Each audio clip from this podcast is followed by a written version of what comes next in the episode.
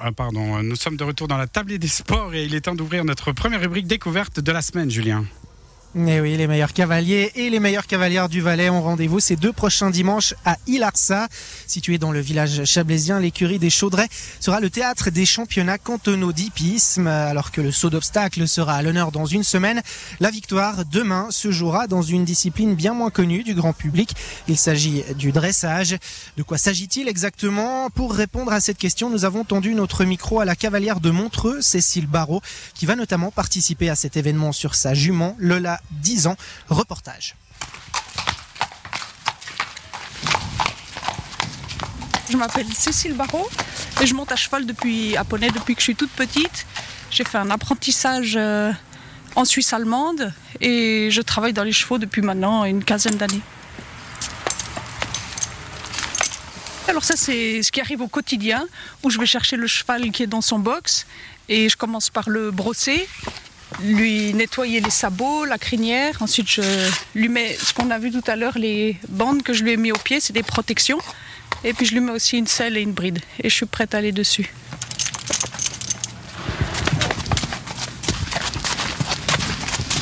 C'est ma Ce qui aide beaucoup, c'est son caractère qui est très gentil, très facile. Après, elle, elle a eu beaucoup de problèmes de santé. Elle a été beaucoup arrêtée. Donc, elle a déjà 10 ans, mais elle a très peu de travail derrière elle. Mais comme elle est motivée et conciliante, c'est beaucoup plus facile.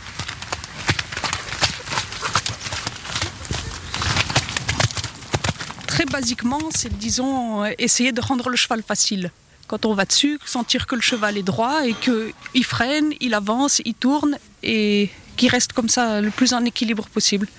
C'est vraiment d'abord la relation avec le cheval et puis ensuite c'est de, réussir à les transformer comme ça, de partir avec un cheval qui connaît rien du tout et de voir le travail avec le travail, ce que, comment le cheval peut devenir toutes les modifications qu'il peut avoir et commencer à prendre conscience de tout son corps et s'utiliser différemment.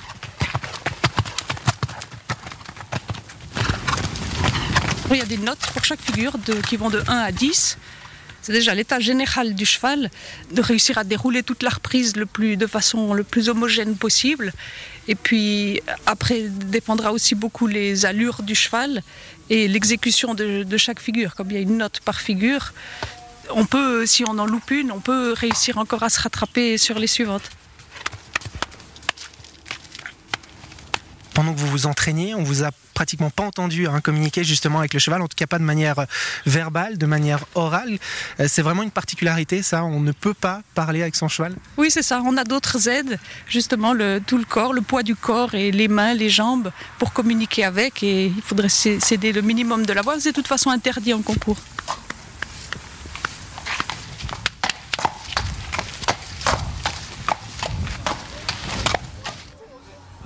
Et ce sujet autour de la discipline équestre qu'est le dressage sera aussi à retrouver en vidéo dès lundi sur notre site internet et sur nos réseaux sociaux. Changement total de décor à présent, Julien, puisque dans les minutes à venir, on va parler des courses d'obstacles, mais pas pour les chevaux.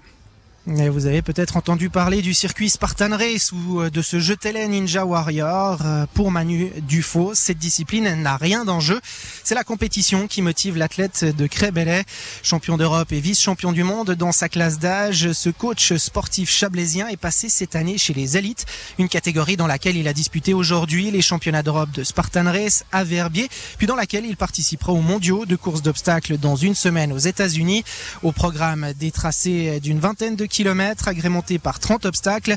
Présentation de cette discipline très exigeante avec Manu Dufaux qui nous a reçus dans son jardin transformé en véritable terrain d'entraînement. Sur les courses d'obstacles, notamment les Spartan Race, il y a toujours le mot race hein, qui est course, donc il faut savoir courir. C'est le gros de mon entraînement, c'est vraiment là-dessus. Il hein. ne faut pas oublier que la course euh, se gagne vraiment la vitesse qu'on va courir entre les obstacles. Les obstacles, ben, spécifiquement, j'ai de la chance d'avoir un grand terrain et puis d'avoir euh, un peu d'imagination pour, euh, pour réussir à reproduire les obstacles qui sont en, course. J'ai deux, trois lignes d'obstacles que j'entraîne spécifiquement pour cette course. que j'ai la chance de les avoir à la maison, donc euh, je pense que ça aide aussi, donc c'est un avantage pour moi. Il y a cette alternance entre la course à pied, évidemment, le fait de franchir ces obstacles Qu'est-ce qui vous plaît, vous, euh, de manière euh, assez euh, simplifiée, on va dire ça comme ça, dans ce sport, dans cette discipline qui est la course d'obstacles? Bon, On va dire que c'est vraiment une sorte de, parc de jeu, hein, autant pour adultes que pour enfants. Pour l'anecdote, mes deux fistons qui ont couru le Tour du Chablais la semaine dernière, ils ont fait leur course, ils ont trouvé difficile, mais ils m'ont dit papa, J'aime bien la course, mais le, Tour du Chablais, il y avait bien d'obstacles, ça m'allait pas du tout. Donc ça reflète aussi ce que je pense. J'ai besoin d'avoir une, euh, une, coupure entre les parties de, course pour un changement aussi au niveau psychologique. C'est intéressant de faire, euh, de varier, d'avoir un obstacle sur les bras, de, devoir ramper, de porter quelque chose. Donc on se rend moins compte de la distance et c'est ça qui est plus fun, on va dire. Et vous y êtes venu comment à ce sport-là à aussi euh, disputer des compétitions de haut niveau, à jouer des titres européens, des titres mondiaux? Au début, j'avais vu ça un petit peu sur les réseaux sociaux, ça venait des États-Unis, ça paraissait sympa. C'est mon frère qui m'a dit tiens, si une fois on allait en Italie faire une course euh, Spartan Race que je connaissais pas, euh, proche de Milan, et on a essayé ce format et ça m'a beaucoup plu. D'entrée, je me suis retrouvé pas dans les plus mauvais, donc je me suis dit pourquoi pas essayer de faire quelque chose là-dedans, et puis au fur et à mesure, j'augmente un petit peu mon niveau chaque année et puis j'arrive maintenant à un niveau qui est, relativement élevé et puis euh, espérons porteront ses fruits sur ces prochains temps. On en parlait avant cette interview. Euh, cette année, la particularité est que vous changez de catégorie, entre guillemets. Vous n'êtes plus considéré comme un amateur, mais comme un professionnel. Qu'est-ce que ça change concrètement? Donc, Concrètement, sur la course en elle-même, ça change rien. C'est juste que je suis, fais partie de la catégorie élite. Donc il y a plutôt les, pros qui sont tous mis dans la même, la même vague. Donc forcément, le niveau est beaucoup plus élevé. Donc il y a beaucoup d'athlètes internationaux. Et là, ça fait vraiment monter le niveau, ça fait monter la pression. Donc euh, c'est clair que d'un point de vue performance, c'est beaucoup plus dur pour moi de, rivaliser, mais j'essaye euh, de le faire euh, avec ce que je peux. Et puis là, le fait que ce soit aussi entre guillemets à domicile à Verbier, je pense que j'ai aussi ma carte à jouer, même pour un championnat de haut niveau.